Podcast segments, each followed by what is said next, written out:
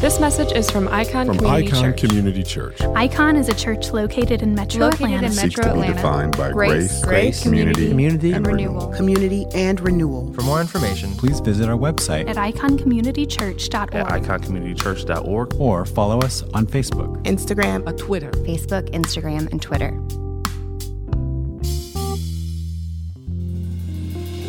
When it comes to our current series, God is on the attributes of God, part of the process behind the scenes is really having to prayerfully consider which ones do we spend time on. There are so many, we could do this series for several months and still have some to spare.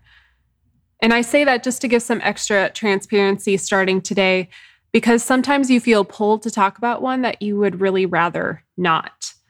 And so, coming before you in this particular way in our community means I have to sit in these things deeply for myself. And that can sometimes require a lot of wrestling and trying to reckon with things and make sense of some things. And so I come before you today with where I am in my own wrestling with this, trying to remind myself of the truth of who God actually is where I am striving to make sense of my own struggles based on what we see and what we don't see in God's word. And where I'm having to kind of hang on to the work of the Spirit in order to orient myself where this can sometimes be difficult. So, with that, today we're going to spend some time talking about what is it and what is it not that God is our healer.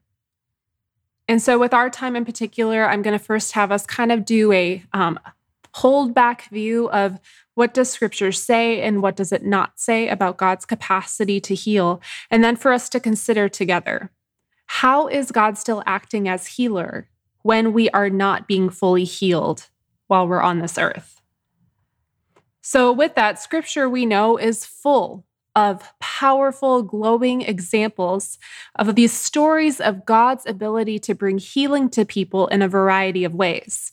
God heals people individually, He even heals people corporately. In the Old Testament, we have Him healing the Israelites from their snake bites by having them look at this bronze serpent. Miriam is healed from leprosy after God is the one who afflicts her with it. He has Elijah and Elisha raise people from the dead. Naaman is healed from leprosy by dipping himself in the river seven times. Job is healed of his sickness and also healed of his loss. Nebuchadnezzar is healed of his insanity. King Hezekiah is healed of a terminal illness and then is given 15 more years to live, and on and on. In the New Testament, we have Jesus and even his disciples healing multiple people in many different ways. And Jesus, we see, has this tendency to heal people holistically. He often forgives people of their sins and then helps them be able to see and walk. He heals people who would have been ostracized in that time and culture because of what they were afflicted with. Meaning, not only when he makes them well is he making them well physically, but he's also bringing them back into community. He's healing them often on a relational and social level as well. Jesus heals people from fears, anxieties, relational conflict, sickness. So we know just with a, as with a flyby that in the Old and New Testament, the ability and limitless power of God is to heal and to be able to push back a variety of ailments. That is communicated for us very clearly. His healing capacity then gives us reason to trust him to praise Him, and to seek Him out in our own need. Seeking Him out in our need as we live in a place where we are all affected by the fall. On every level, the fall affects us physically, mentally, emotionally, relational, sexually, all areas negatively affected by sin. But scripture says all areas are able to be healed by Him. These stories show us and remind us that in our pain and suffering, God is stronger, God is bigger, God is unhindered by those things. These stories remind us that there is nowhere else to go but to Him, and that in His kindness and compassion, He is a restorer of all that is broken. Personally, for us to spend a little time in one of those stories, my favorite healing story in scripture. This one, over the years, when my pain has put me in a dark place or has felt a little unbearable, this is one that has brought me a lot of comfort in reminding me the posture of our God in how he heals. And that is him healing the sick woman in Luke chapter 8, verses 43 to 48.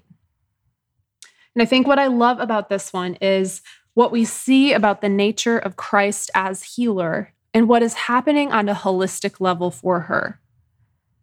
So if you would join with me, we will read Luke chapter 8, verses 43 to 48.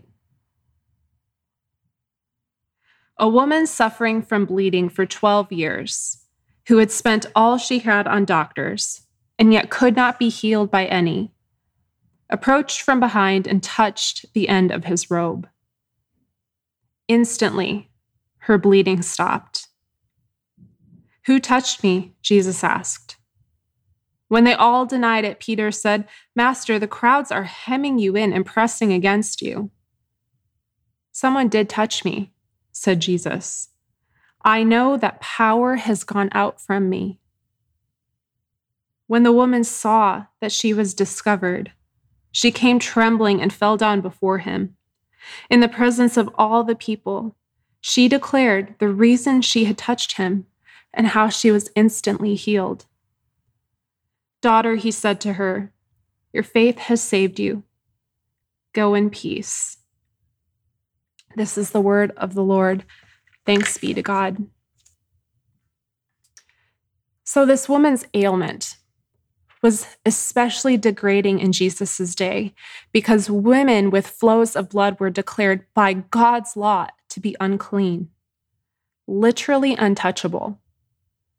So, this woman who's feeling horrible physically has also been isolated socially and relationally from her community because she is not valued. She's kind of even viewed as dirty because of her pain. She's even excluded from the worship of God I think of her so alone in her suffering in that way, people afraid to even brush up against her. Additionally, to live with this chronic health issue is to live on the edge of hope. It alters how you manage, navigate, and just walk through daily life. This chronic pain and illness just wears on you as a whole when you're just trying to figure out at times how do I get through a day like a normal person? When she's having to just project that she feels okay when she's exhausted. She's having to muster extra mental, emotional energy when her physical struggles have left her raw and exhausted. Add to that how we read here that her desperation to find relief has made her spend all of her resources there. And some of us can understand this that constant finagling of the budget to figure out how can I pay for the next possible treatment that may or may not even work. And the things you have to go without in order to sort of compensate for that. This gamble that you're making with your finances because your whole life is wrapped up in some degree with just feeling okay. So imagine her state here. Hard to even hope for relief because so many things have not worked. So, this courage, the effort, the struggle, the faith that she braves a crowd who does not want her there and fights through it with all the strength she has left and repeating this thought like a prayer all I have to do is touch him. All I have to do is touch him, surely.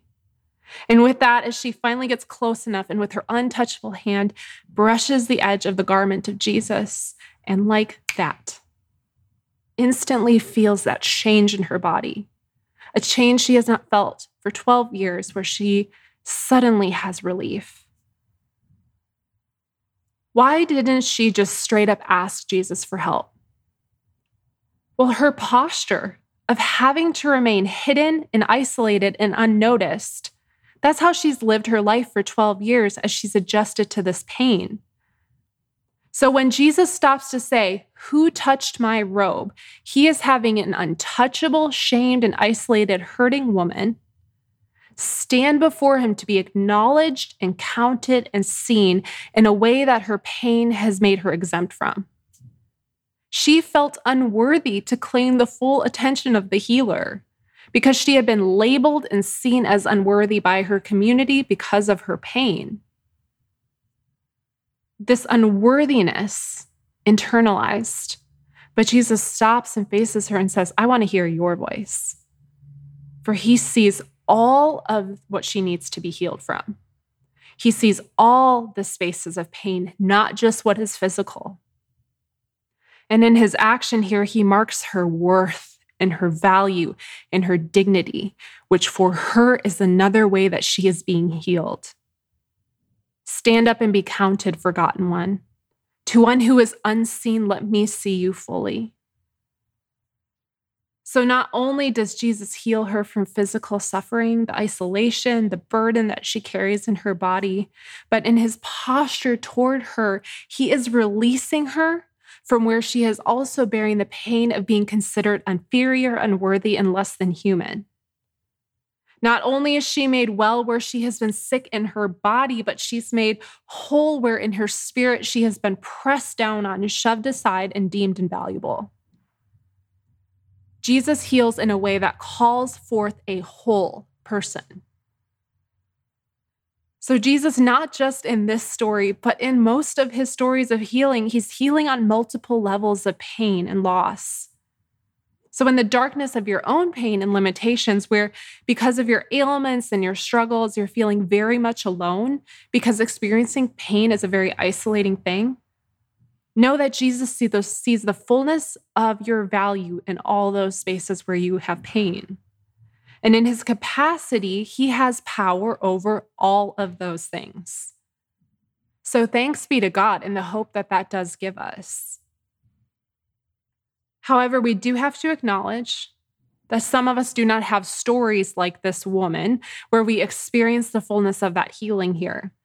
We're not being released from our pain. And if anything, for some of us, our struggles are increasing. We have no end in sight. So we do need to acknowledge that scripture recounting God's acts of healing in the past are not to be read as promises to be applied to us. These are reminders, though, of the ways God has acted in the past that communicate what he is capable of. We have kind of talked about this before in our community that you read stories, you read the narrative in scripture as descriptive, not prescriptive. Describing past events, stories written with a direction and important in that they're communicating what God has done and what he is like. These past stories, these events are not written as a guarantee that God will now always act this way for you in the future. So, to expect and demand that he do is to confine God to a set of restrictions that he does not have. So, we really must take care that we don't put expectations upon God to act in a way that is in accordance with our demands. Scripture doesn't promise in these stories so now God will always act this way for you. But it does promise us that God will be with us in the midst of our struggle. That is where we see the promise lies. A lot of space is given in scripture for prayers, cries, rehearsing of God's character while people are struggling, while people are experiencing oppression, while they are in pain.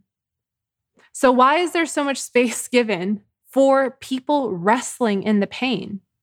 And yet we would turn and demand that God relieve us of ours.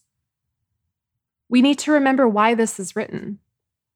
This is written to encourage us with the capacity of God's power over the things we need healing from while we are having to sit and live in it. This is written to fuel our hearts to be oriented to the presence of the one who is with us in the struggle and pain, and to remind us that one of the promises is that ultimate healing will come one day. I think last year, especially, some of us heard and experienced a very cavalier attitude some people were having regarding potential health dangers that would supplemented by quoting psalms and verses about God's healing and God's protection. But to wield these verses, to wield especially the psalms like a weapon in order to defend just what we want to do, is foolish. It's a mishandling of God's word and the intent of it.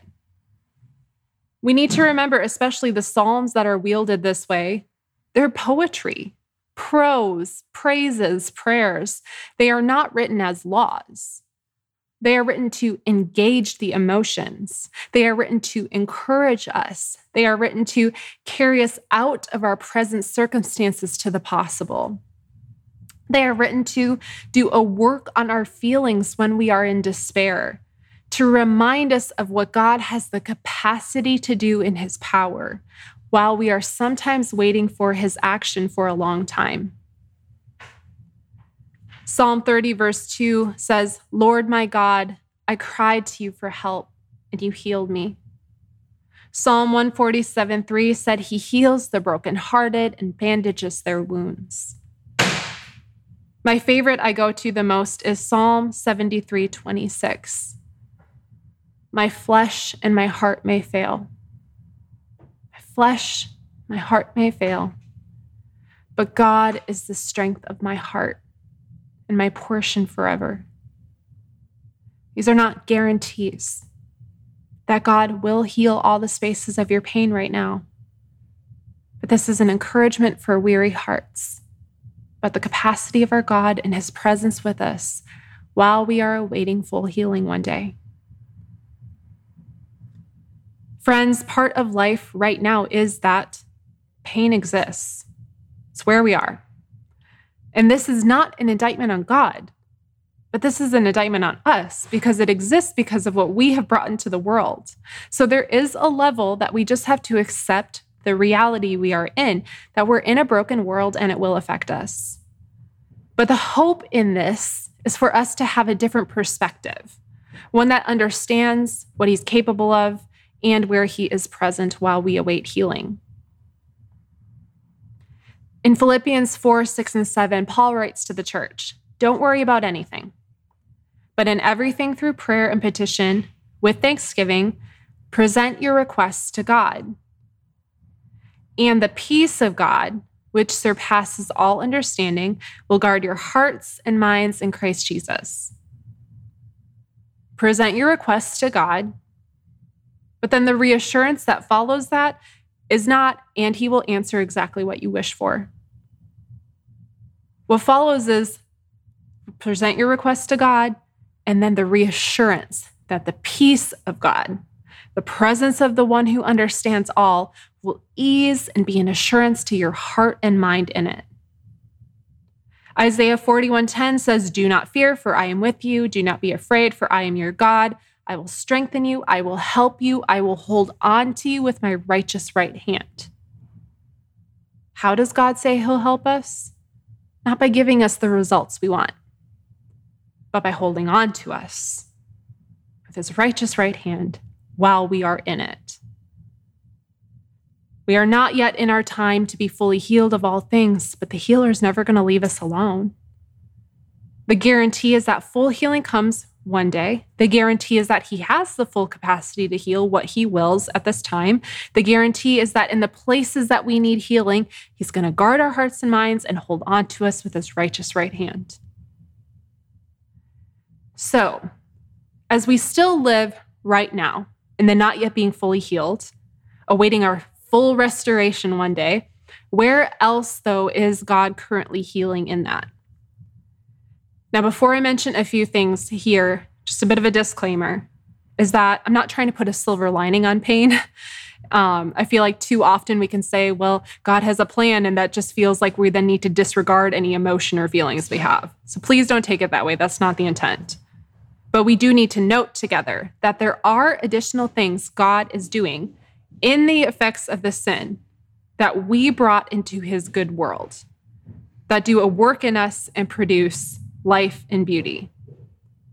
Part of God's capacity as healer is that even in our deepest pain, there is not waste when it comes to his ability to create beauty from ashes or to create his strength in our weakness. There was a recent episode of This American Life called The Leap. And in the latter part of the episode, they were talking about time travel. And they were asking just different age, um, age demographics. If you could go back and change one thing you did, would you? And so as I was listening, I thought, if I could go back and change one thing I did, what would it be? And the first thing that popped into my mind was, of all things, related to uh, a particular injury I sustained when I was 13 that has set off just a chain of things that I live with now and will always deal with. And I thought, man, if I could just go back and stop myself from being too daring, too reckless, from going over that drop off, if I could stop myself from going snowboarding and sledding that day on my youth pastor's farm during that snow day, if I could just go back and stop that, so many things would be different over the course of my life. Because so many decisions since then have been affected by what that did to my body and what I've kind of had to maneuver because of it. Like, how amazing would that be to not have to deal with the residual effects of the injuries, to not deal with the financial finagling at times to figure out how do I treat this? Is there a way to kind of get some relief? But then, so I was thinking this, something else entered my mind. And I do another disclaimer as I share this part with you. This has nothing to do with like any bit of wisdom or maturity because this thought that came into my mind was not for me and it threw me off a bit. And that was actually, I don't think I would have changed that. And as I sat in what that came from, because it surprised me, you know, because honestly, dealing with some of this stuff would, or not dealing with some of this stuff would be great. I have to realize that I would be a very different person. And I don't know if that would be a good thing because the pain has shaped a lot as well. Pain on multiple occasions has kept me so glaringly aware of my weakness and frailty and lack of ability the isolation that could come with the uniqueness of pain and issues that have a lot of layers have at times really brought me before God, knowing He's the only entity that fully understands the layers of this. The struggles at times have really um, forced me to stop in the midst of demands and expectations when my body just literally will not move. Pain has been a steady reminder for me that this current place is temporary because I do long for the permanence of what is healing and restored. Pain can really push our mindsets to eternity and help what is not worth our time and energy get pushed to the side. It helps us sometimes see what's more important. In the book, The Problem of Pain by C.S. Lewis, he says, Pain insists upon being attended to.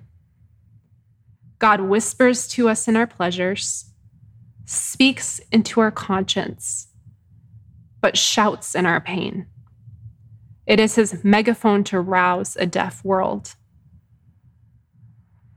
How curious is it that God turns the effects of our sin into what can build intimacy with him?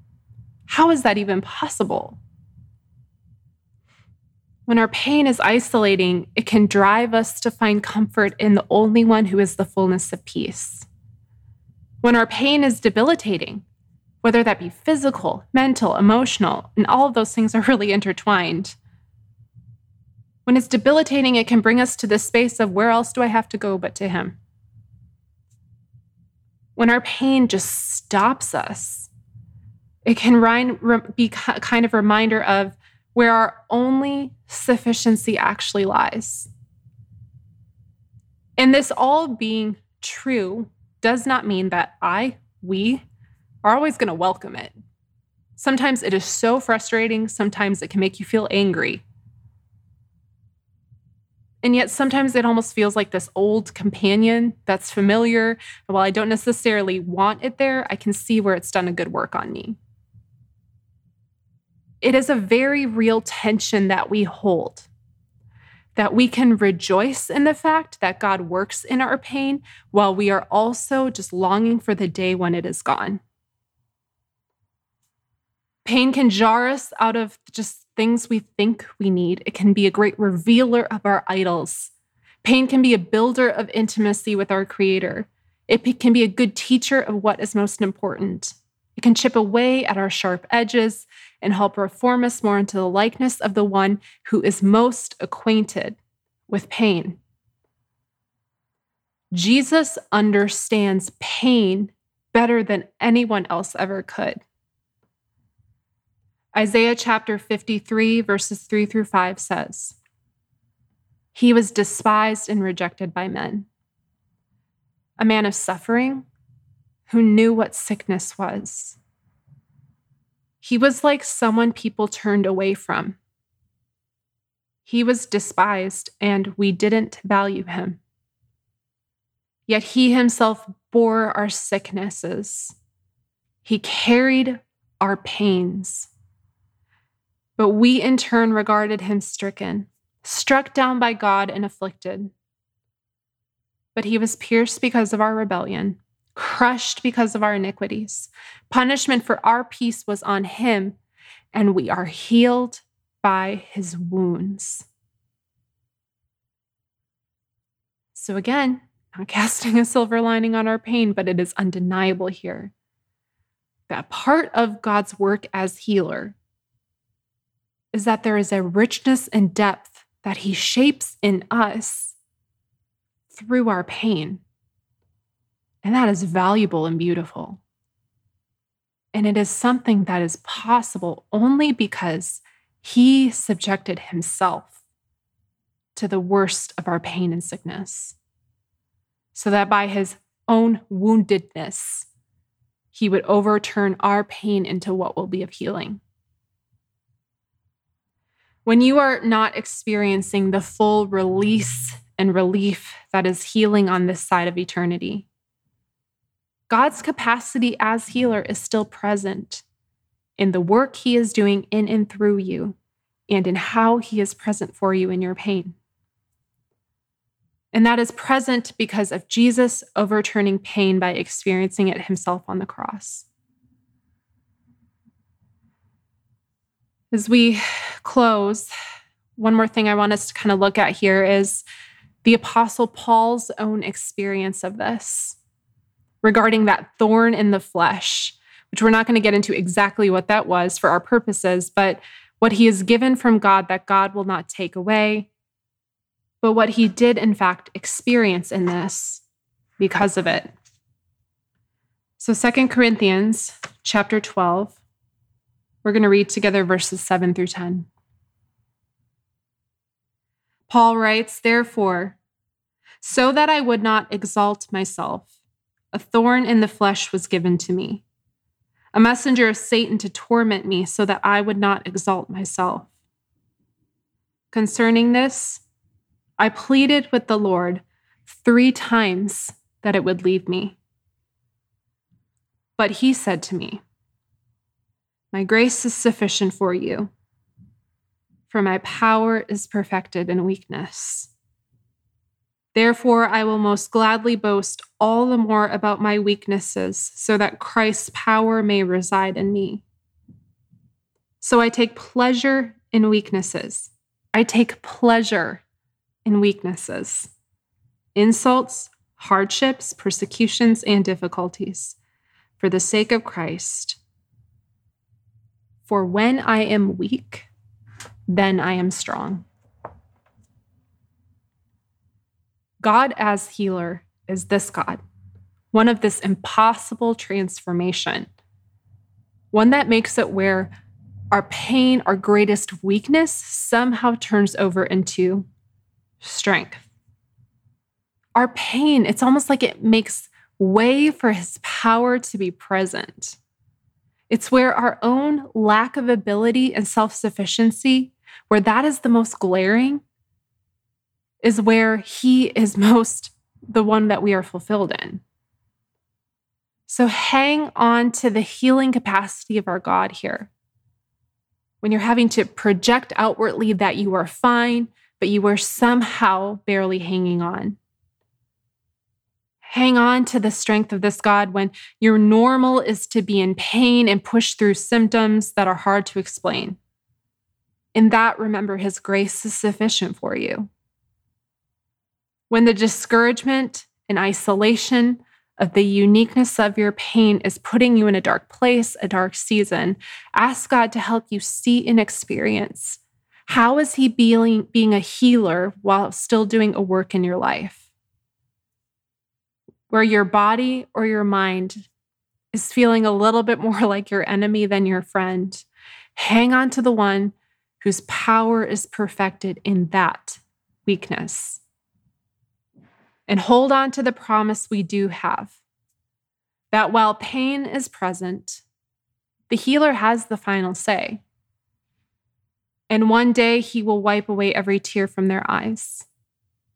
Death will be no more, grief crying, and pain will be no more because the previous things will have passed away and everything will be new. One day, no more pain. And today, no pain to walk through without Him. Please pray with me. Father, we thank you that you are a God who, in his limitless power, is unable to be thwarted, to be beat by any kind of pain that infects this world. I thank you for the hope that that does give us, not just for what you could do now, but for what you will do in securing a future of restored life for us. But Father, in the spaces where we are experiencing different levels of pain physical, emotional, mental, maybe even just spiritual pain. I ask that you would show yourself as healer to be present in those places. Be light in the darkness that the pain can push us to at times. Help us to really be honest with you where we are struggling, where we're hurting, and help us to lean hard into you in those weaknesses, Father, so that we can make way for you to be our strength. Where we are feeling hopeless because of pain we are in, I ask that you would give us hope in you. Not hope, Father, in necessarily a particular result or answer that we have in mind, but help us to have hope in you, in what you have promised. That you are there to ease our hearts and minds that you are there to be the strength of our heart in it, and that you hold on to us with your righteous right hand. We love you and we thank you. In your name we pray. Amen. Please join me for the benediction. Now, to him who is able, to him who is able to do far more abundantly than all we ask or imagine to him be glory both in the church and in Christ Jesus, now and forever. Amen. Praise God from whom all blessings